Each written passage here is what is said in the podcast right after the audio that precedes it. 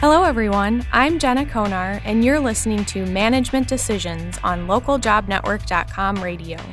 One of the goals of this podcast is to discuss management techniques for improving the workplace. On today's show, we're talking specifically about the four no nos of leadership in the workplace. So, to gain more insight on this topic, we're speaking with Terry Klass, leadership skills training consultant and the founder of Terry Klass Consulting. She's also the author of the book Energize Your Leadership. Thanks for joining me today, Terry. Oh, I'm so thrilled to be here, Jenna. Thanks for asking me. So, do you want to start off just by giving us a little bit of background on yourself and uh, your company? And I understand as well that you have a new book coming out. Yes, which I'm so excited about. well, I founded Terry Klass Consulting um, over 20 years ago to partner with organizations to create cultures of empowerment and develop future leadership. I deliver leadership workshops and programs to engineers, scientists, sales reps, accounting and finance managers, IT professionals, HR directors, and manufacturing supervisors. I'm also a speaker and author of articles about working with the different generations in the workplace. And as you mentioned at the top, I have a new book coming out entitled Energize Your Leadership. It's being launched April 20th. And it's a book about ways to motivate us to become more excited about our leadership. Sometimes we lose our way and we come to different crossroads where we need to kind of beef ourselves up and go in a new direction. And this book, which I co authored with leadership experts across the globe, have some wonderful, amazing stories and lessons that we share. And I, um, I'm very, very excited about that. Um, I also have my MBA and I'm Myers Briggs certified. And my specialties include assertive communication, leadership development, mentoring, partnerships, change, coaching, team building, and working with the different generations in the workplace. So, we're talking today uh, specifically about leadership, and of course, leaders are going to play an important role in every company. How would you say that a leader's success or failure can impact his employees on a daily basis? First of all, I'd like to clarify my views on leadership. I believe that one does not necessarily need a title or a position to lead. In fact, I think it is essential that each of us leads from wherever we are. Even if we're not in our dream jobs, and I'm sure many of us are not at this point, we still can be influential and contribute to our team's direction. So, in terms of being a successful leader, it's an important part of that is building meaningful relationships. If leaders can create a workplace where their team members feel valued and appreciated, they will be very successful leaders. Leaders oftentimes have to make really tough choices and decisions. And without the support of their team, they'll never be able to meet those deadlines or to develop new business. So successful leaders need to empower their teams to take risks and work independently. So if they're successful at rallying their troops, their teams will be high performing every day. And you have talked about in your article a few different things that leaders want to avoid, whether they're an actual manager or maybe they're just in a leadership role in their office. And the first thing that you talk about is indecisiveness. Why would you say that indecisiveness could be detrimental to your role as a leader in the workplace? Indecisiveness can be very detrimental to leaders because it screams out that a leader cannot take a stand and is frightened of maybe even taking risks. Indecisiveness can sometimes be a result of lack of confidence. So, indecisive leaders cannot lead teams successfully because they oftentimes can't decide on the best direction to go, or they can't decide the best direction for themselves to take. For example, I once worked with a manager who couldn't decide who on her team she should choose for a particular assignment. Rumors started to circulate throughout the team, and her team lost faith in her ability to make effective decisions. And she ended up losing a lot of credibility. And, and that goes for ourselves too. When we can't make our own decisions, we cannot lead. So it's important that individually we are able to make that decision and take the risk. Oftentimes it's about not feeling like we can take a risk. So, what would be some practical tips that you would offer for leaders on how they can become more decisive at work and avoid that indecisiveness?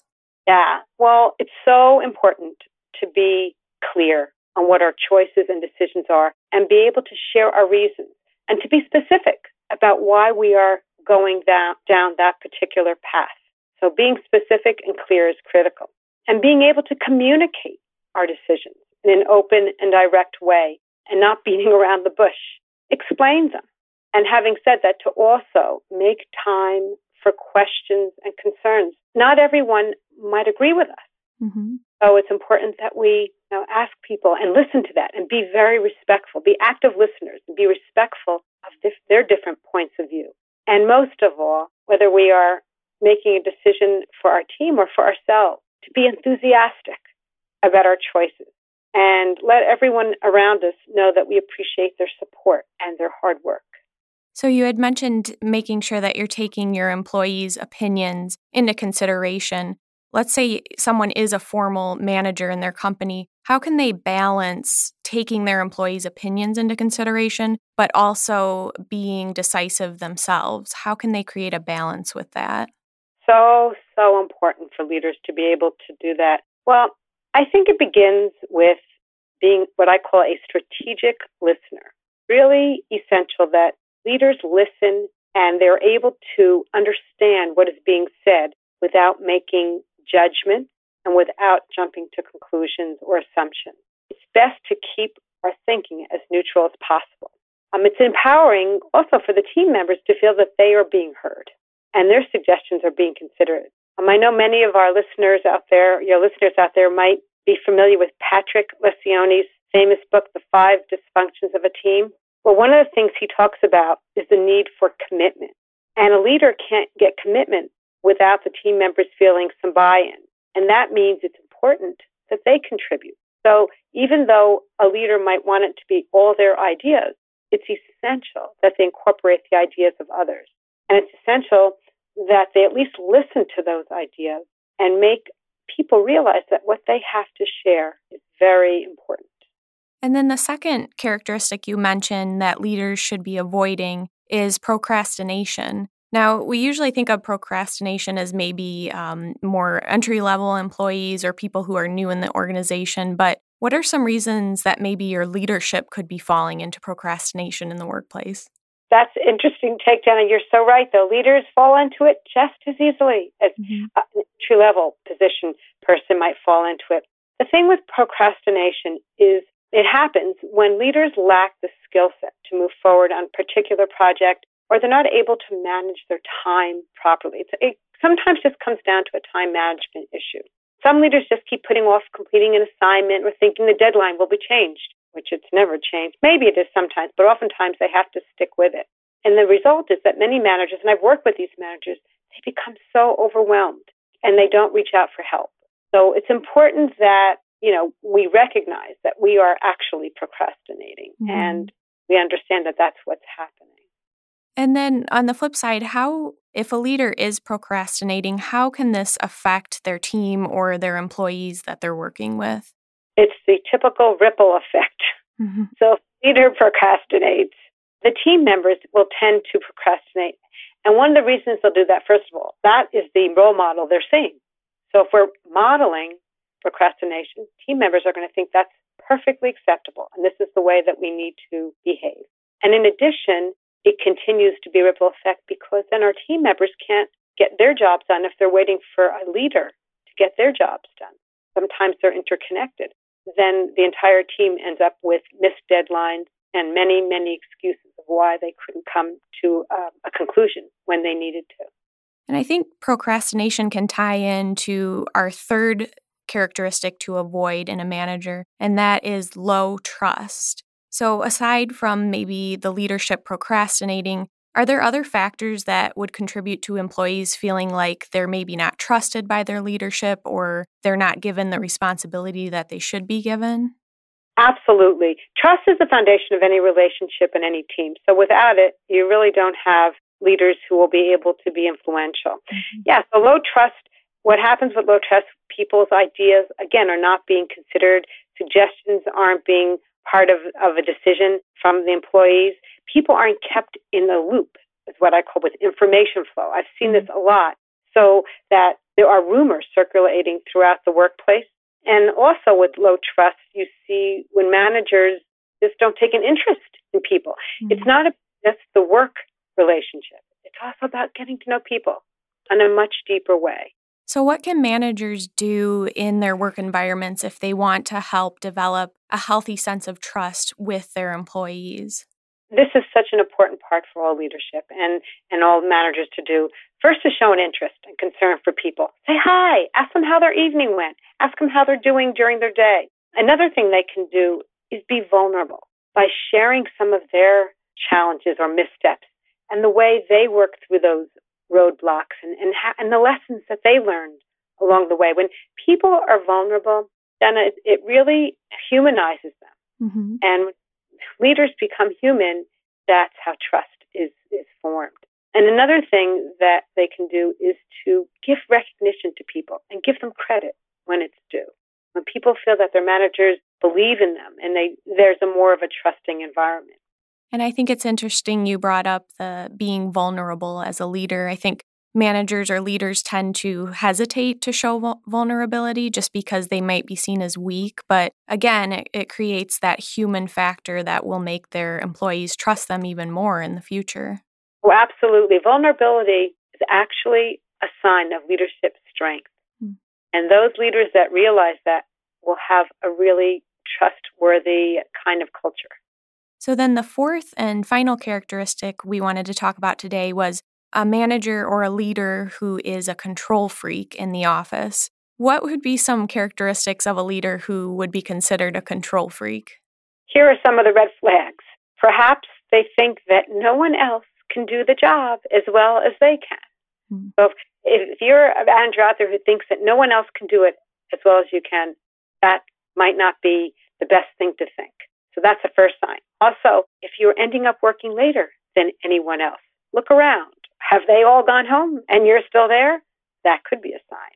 Also, that maybe you don't have a work life balance, that it might not even exist. And you know, work life balance is interesting for the different generations. I mean, for some, it, it means just leaving the work at home and going and, and having a separate life mm-hmm. at, at home, and leaving the work at work and having separate life at home. But for some generations, our younger generations, there's more of a flow of it.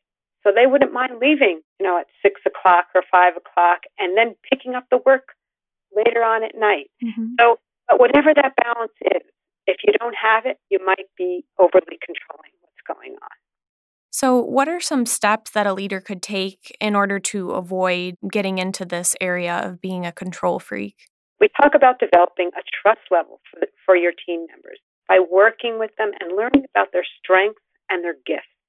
And also to empower others to try new things and stretch their skill set. And to do that, to honor them by giving them meaningful and high level work. We hear this as one of the biggest complaints on teams where, where people feel that they're not given high level work or challenging assignments, but they can really tackle those kinds of assignments. So if we are we get to that point we can give up some of our work as leaders and let, allow others to grow, we know that we are starting to um, become less of a control freak. And you had mentioned allowing your your employees or your coworkers to grow by giving them some of the control. Are there any other benefits of when a leader is able to relinquish some of his or her control of how this could benefit their employees?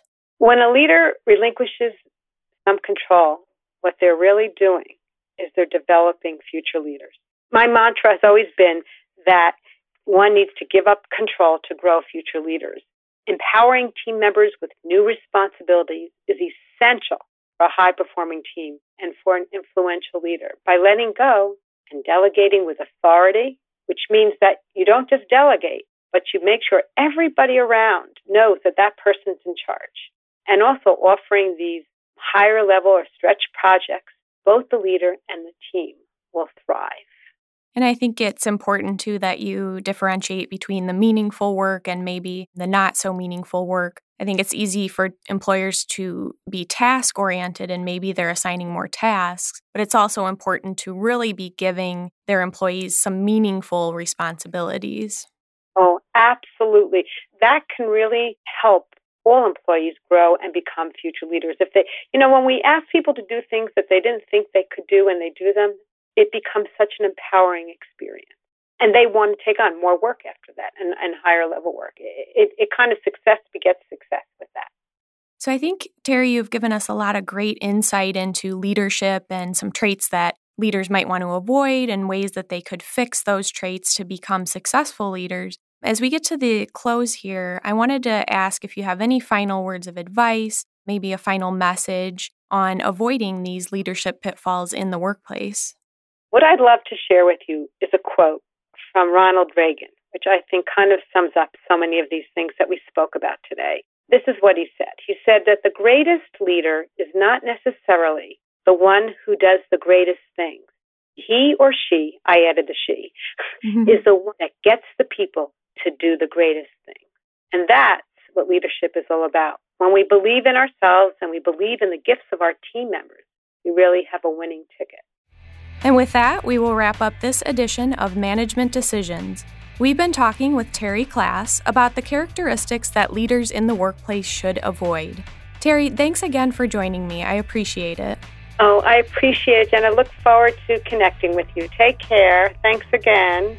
And we want to hear from you, the listeners, as well. Just shoot us an email to ljnradio at localjobnetwork.com with any comments, questions, or suggestions for any of our podcasts.